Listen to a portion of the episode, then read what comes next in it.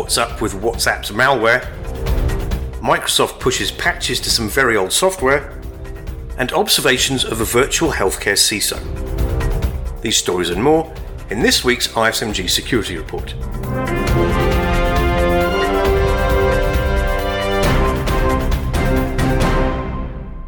Hello, I'm Nick Holland. This week, Facebook warned all WhatsApp users to immediately update their software after it discovered that attackers have been abusing a zero day flaw to push malware due to a vulnerability in WhatsApp's signaling software, which allows the installation of spyware that could surreptitiously enable the target's microphone, intercept data, and more. Here's ISMG's executive editor, Data Breach Today in Europe, Mathew Schwartz, with the details. Zero day attacks are big business. Witness the WhatsApp attack that came to light this week involving a buffer overflow vulnerability in the end to end encrypted messaging application. The flaw appears to have allowed attackers to call a victim and automatically install spyware, regardless of whether the victim answered their phone. It's not clear how long the vulnerability has been exploited or how many victims there might be. It's also not clear if the flaw might have given attackers any ninja like capabilities, such as escaping Apple's iOS sandbox. Some, in fact, suspect the flaw was so valuable that there may have only ever been dozens of victims against which it was used. Indeed, Facebook, which owns WhatsApp, says attacks using the exploit hit a select number of victims, and also that the attacks were facilitated by an advanced cyber actor. Financial Times reports that the WhatsApp buffer overflow has been used to install Pegasus spyware.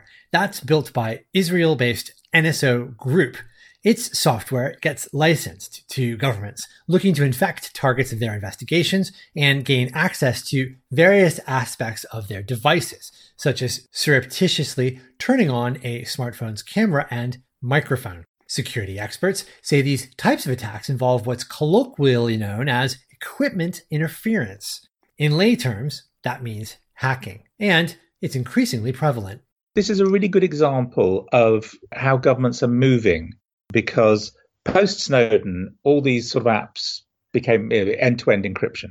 And actually, breaking that encryption is, to all intents and purposes, is not practical. That's Alan Woodward, a computer science professor at the University of Surrey. Of course, many governments do want to conduct surveillance on targets, especially for law enforcement or counterterrorism purposes. Woodward says certain big governments, such as the UK, US, Russia, and China, have homegrown tools and agencies designed to doing this.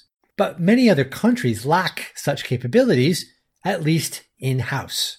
In those countries, they want the capability, but the only way they can do it is buy it off the shelf from a commercial company because what's happened is it's become a really active market sector. I mean, the company that's suspected of being behind this one, NSO, it was valued at a billion dollars not so very long ago. It was bought out by a venture capital company. I mean, this is big business. I reached out to NSO. A spokesman declined to comment about whether the company has been providing the ability to target the WhatsApp buffer overflow to its clients. But he told me the NSO Group rigorously vets all users of its software and that its technology is licensed to authorized government agencies for the sole purpose of fighting crime and terror. That might be true, but Pegasus has been tied to providing tools that have been used to monitor not just suspected criminals, but also human rights activists and journalists, including Saudi journalist Jamal Khashoggi, before he was murdered in the country's consulate in Istanbul last October. Citizen Lab is a research group within the University of Toronto that investigates the use of software exploits by governments that have questionable human rights records and which monitor activists and dissidents. Citizen Lab believes that the WhatsApp exploit was used to target a UK based attorney with Pegasus spyware as recently as Sunday. The Guardian reports that the lawyer, who has not been named, is party to a lawsuit against NSO that has been brought by multiple government critics as well as Mexican journalists. Amnesty International, meanwhile, is supporting legal action to take the Israeli Ministry of Defense to court and demand that it revokes the export license of NSO Group. That would make it illegal for the company to supply its spyware to foreign governments or organizations. But arguably, NSO isn't using the spyware itself. And for the meantime, it's perfectly legal for NSO to sell such capabilities to foreign governments that have been given legal authority to use such tools. It's a thriving business because of that. It's actually a legal business. Of course, it's not just sold to what one might think of as ethical governments, if there is such a thing. It's sold to some less than scrupulous governments as well, who may use it to contravene a number of people's human rights. And that's why Amnesty International, as I understand it, have approached the Israeli government, this one particular company, and said, please stop their export license because they're exporting perfectly legally. They're trying to say this is doing harm, please stop it. But until someone like the Israeli government steps in and stops it, or whichever government that company happens to be working under, then of course it's perfectly legal to do it. For Information Security Media Group, I'm Mathew Schwartz. You're listening to the ISMG Security Report on ISMG Radio. ISMG, your number one source for information security news. Microsoft has taken the extraordinary step of issuing patches for its old XP, Windows 2003, Windows 7, and Windows Server 2008 operating systems. The problem is an easy to exploit remote desktop services vulnerability that could be turned into a worm. Here's ISMG's managing editor, security and technology, Jeremy Kirk, with more. If there's a lesson from the WannaCry ransomware fiasco two years ago, it may be that no Microsoft operating system is truly out of support, depending on how bad a security vulnerability is. On Tuesday, Microsoft took an extraordinary step issuing patches for Windows XP, Windows 2003, Windows 7, and Windows Server 2008. Those operating systems are very long in the tooth and, in theory, shouldn't still be in use. But alas, they are. The reason Microsoft took the step is the discovery of a remote execution vulnerability within Remote Desktop Services, also known as terminal services. Remote Desktop Services allows admins to connect to other computers on a network for servicing. But the vulnerability allows for exploitation of remote desktop services without authentication. Windows 8 and 10 and later operating systems are not affected, and the remote desktop protocol itself is not vulnerable. But essentially, it's a worst case scenario for organizations running those older operating systems. It's possible to craft a worm using the exploit and infect other machines. Microsoft patched it to prevent another outbreak along the lines of WannaCry, which was a ransomware worm. At least as of Tuesday afternoon, the bug isn't being used in the wild, but organizations should not delay in patching. The vulnerability comes in the same week as researchers found a hard to fix issue within a variety of Cisco routers, new speculative execution problems in Intel processors, and a zero interaction flaw in WhatsApp. Those issues, however, would more likely be in the realm of more advanced hackers. Due to the ease of exploitation with this vulnerability, it could be taken up by nearly any miscreant to create global havoc, either for ransomware purposes or sheer destruction. Microsoft was struck by numerous mass worms in the early 2000s, but its subsequent focus on security hardened Windows against attacks. That was until early 2017.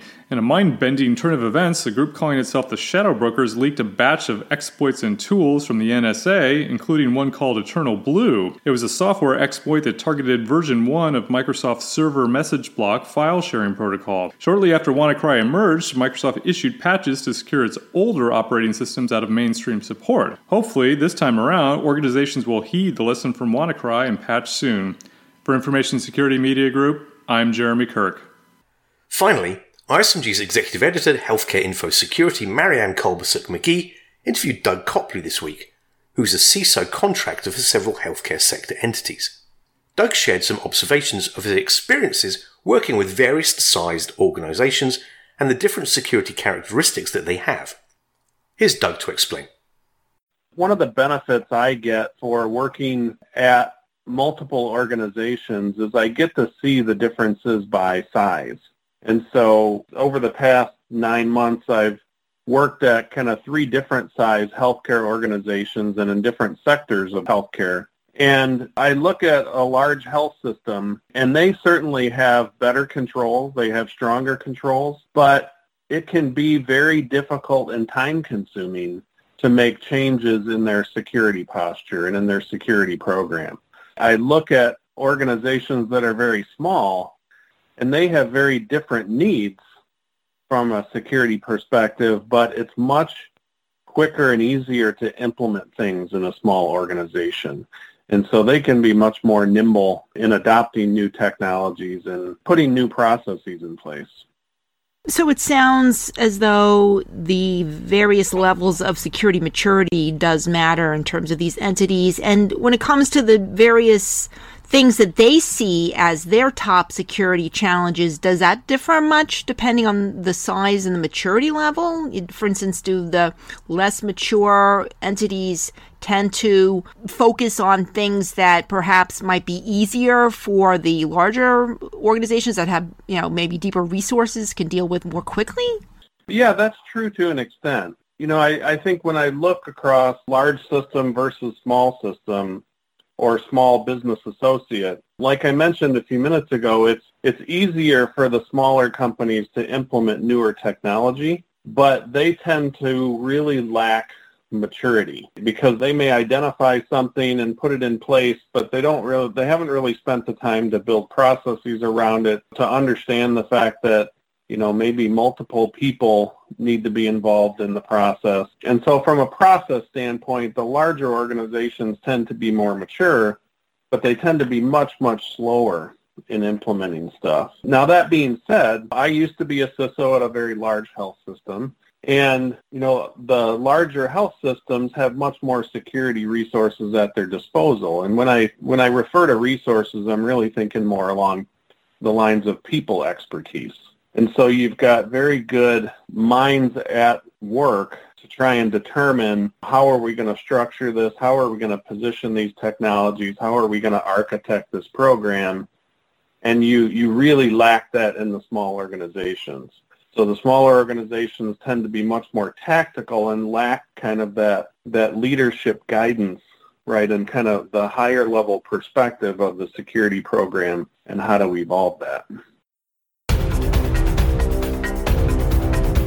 That's it for this week's ISMG Security Report. Theme music is by Ithaca Audio. I'm Nick Holland. Catch you next time.